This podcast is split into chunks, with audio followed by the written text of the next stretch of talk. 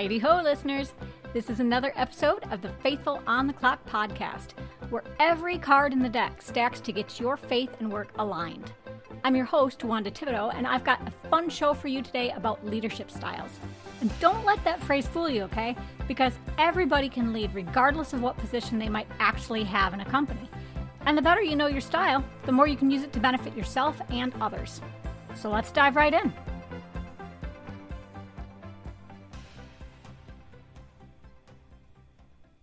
So, with no delays at all, the big point I want to make is that leadership styles really set the tone for the group or organization, meaning that whatever style someone is using ends up having a huge influence on how people feel connected to each other and to the work that they're doing. And this ties directly to the bottom line. Daniel Goleman, you might know him as the guy who literally wrote the book on emotional intelligence, he did a study of more than 3,000 middle level managers to see how different leadership behaviors influenced profitability. And what he concluded was that a manager's leadership style accounts for 30% of the company's bottom line. So, just to put that into a little context, you know, you've got a small business, 30%, that might be the difference between getting off the ground or shuttering. And if you've got a larger company, 30%, that can get into millions of dollars pretty quickly. So, when you look at things like the influence on communication or how engaged people are and how that connects to the dollars and cents of things, paying attention to leadership styles is super important, regardless of where your company might be in terms of size. Now, there are a few different schools of thought around leadership styles, so you might see them broken down in a few ways. And I want to make sure to point that out because there are so many things to consider in leadership that, based on your perspective, you might not necessarily subscribe to a certain number here. So don't get too lost in that, okay? The main thing is just that when you look at the schools of thought, you understand that things are going to look a little different from one leader to the next. And that if you can clue into some of the common traits, you'll have a better idea of how to adjust what you're doing for your team or maybe how to communicate with your manager. So, that being said, one grouping of leadership styles that I found from Corporate Finance Institute asserts that there are seven main leadership styles. Democratic leaders, they collaborate well and take everybody's insights into account. But getting all those insights, you know, that does have a time cost.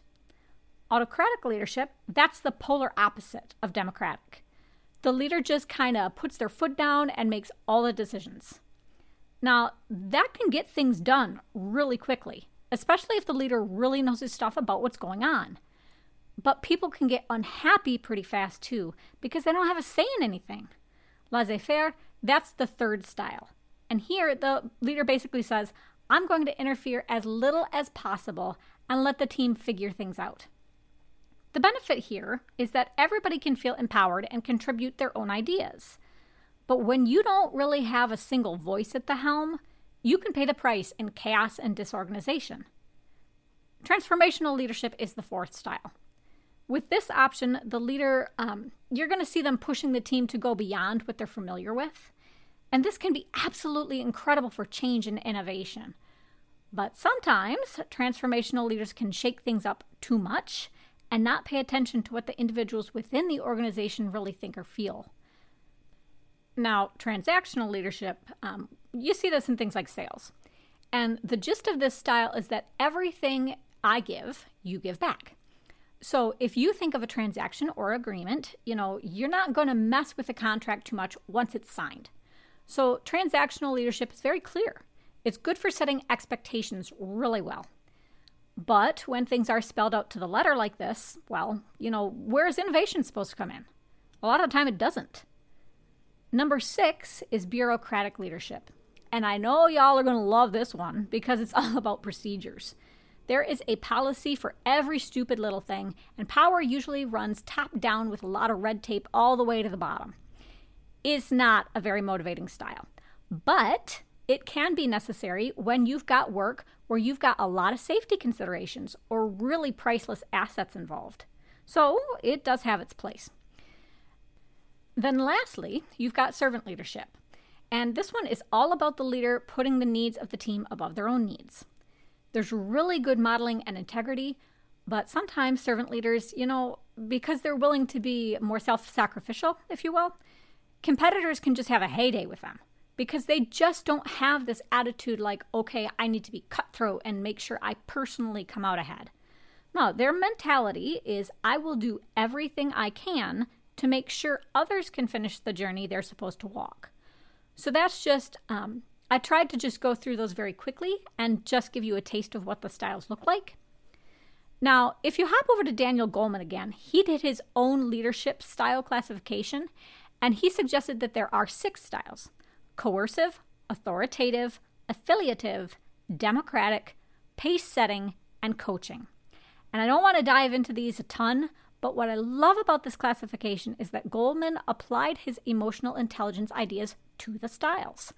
So it's not just about what the leaders do, you know, its traits, it's also about all the interpersonal skills. But democratic, that's essentially the same as in the other classification system we had. Coercive, that's the same as the autocratic leader. Affiliative leaders, they're great about making things positive. They give tons of praise and all that.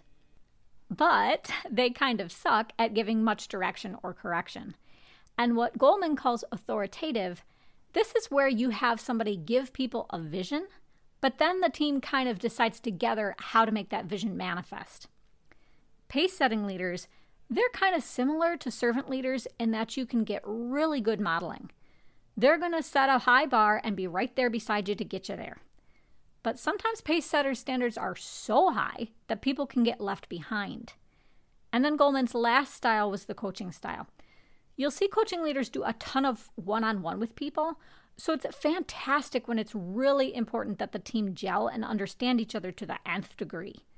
But of course, you know, what does that take? It takes time, and you don't always have that. So I wanted to cover these two groupings again just to show you it's not like things are set in stone. It's not so important that you remember a label as it is you just kind of pinpoint that each style really comes with its own set of beliefs around how to get things done and how to interact with other people. And that's where I think Goleman was on the right track um, because he defined the styles based on what's actually happening between individuals, not just based on specific traits that you might see a leader exhibit, like rigidity or optimism. So, with this as a foundation in terms of, you know, figuring out what style you are, you can always go online and take a quiz or that kind of thing, but there are a few things you can do to kind of feel your way around this. And one thing I recommend you do is to take a look at the people around you that you admire. Because usually when we admire somebody, it's because we're a lot like them or we see ourselves in them. So if you really like that your mentor is more hands off, there's a good chance you might show that too. Then you can think in terms of your strengths and weaknesses too. You know, if you're really good at asking people what they need, that's your strength. Maybe you're a servant leader. Or if your weakness is delegating to people, maybe you're autocratic. And then a third way to look at this is what's your personality? So, do you really like connecting with other people? Maybe you're extroverted and you really listen well. That could show that you're maybe democratic or affiliative. And then, of course, I always remind people we've all got our biases, okay? And it's tough to see ourselves 100% accurately because of that. So I also really push people to go talk to other people and see what their impression is. And they don't have to be like, oh, I absolutely know you're coercive.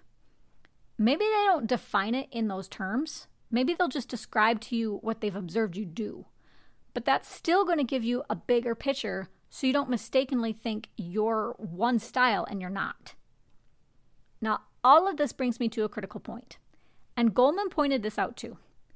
But business leaders today, you know, there's this idea still floating around that the style is the style, is the style. And all that means is you fall neatly into one style or another. But what Goleman pointed out, and what I agree with, is that people very often flip flop in and out of the different styles based on the circumstances they're in. So you might have a case where let's let's say a company is on the verge of bankruptcy. You got to get somebody in there, make a deal happen really efficiently. Well, you might need to be more autocratic in that situation. But then once things calm down, you might put on your transformational hat to help people get on board with all the changes that have happened and to keep them thinking more innovatively so you don't get back into financial trouble. And so, what I want you to take from this is that leadership really is more of a spectrum, or you can think of it like a ratio set. We're all capable of being any type of leader or adjusting the ratio of behaviors we use. It's just that we tend to sit in one position on the spectrum most of the time, and then based on what's happening, we slide around a little bit.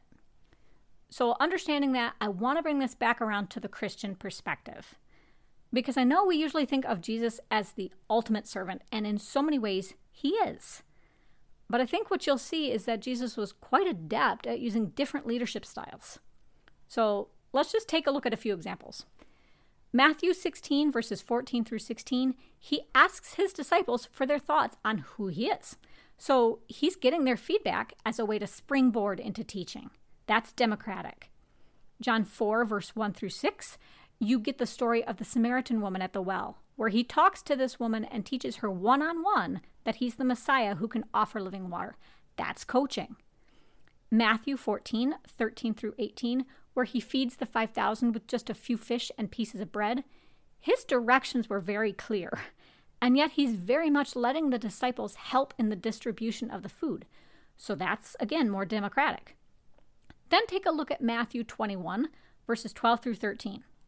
This is where he goes and overturns the tables in the temples and drives out the tax collectors. I don't think you can get more autocratic than that, where he was just not going to stand for anything else. And again, he tapped those styles based on what was going on in his life and what was happening with the disciples and everyone around him. Now, why do I point this out so hard? Because I want you, first of all, to understand that because God can use any leadership style, he absolutely can handle anything. There's just no situation where he cannot step in. And so that means he's going to be stable for you. It means you can trust him. But then I want you to see, too, that we're made in God's image. We're supposed to emulate what he does. So, mastering how to navigate through these styles when it's appropriate is something that I genuinely see as part of our duty. It's something that's going to prepare you to do whatever work he calls you to do. So if you know there's a style that kind of makes you a little anxious, do the work.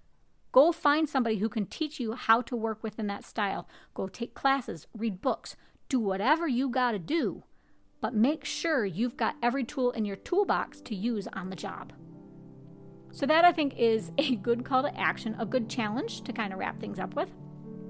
Let's just come together for a moment, knowing that He'll help all of us learn, and let's pray. Father in heaven, I thank you today that we can count on you to lead us no matter what we might encounter. And I thank you that you can be so adaptable and just so understanding of what situations need. I pray today that you'll give each of us insights about what our style tendencies are, and that you'll help us find the balance we need in all the styles to serve you. In Jesus' name, I pray. Amen. That's everything I got for you, everybody. Next episode, I'm going to be talking about what to do if you're ever demoted or shifted to a position that's not as great as what you had. It's not quite the same as getting laid off or fired, so you have to handle that a little differently. And now I'm going to be a little autocratic and just tell you go subscribe to the show. Just go. FaithfulOnTheClock.captivate.fm. You can subscribe there or wherever you get your podcasts. Thanks, everybody. Until next time, be blessed.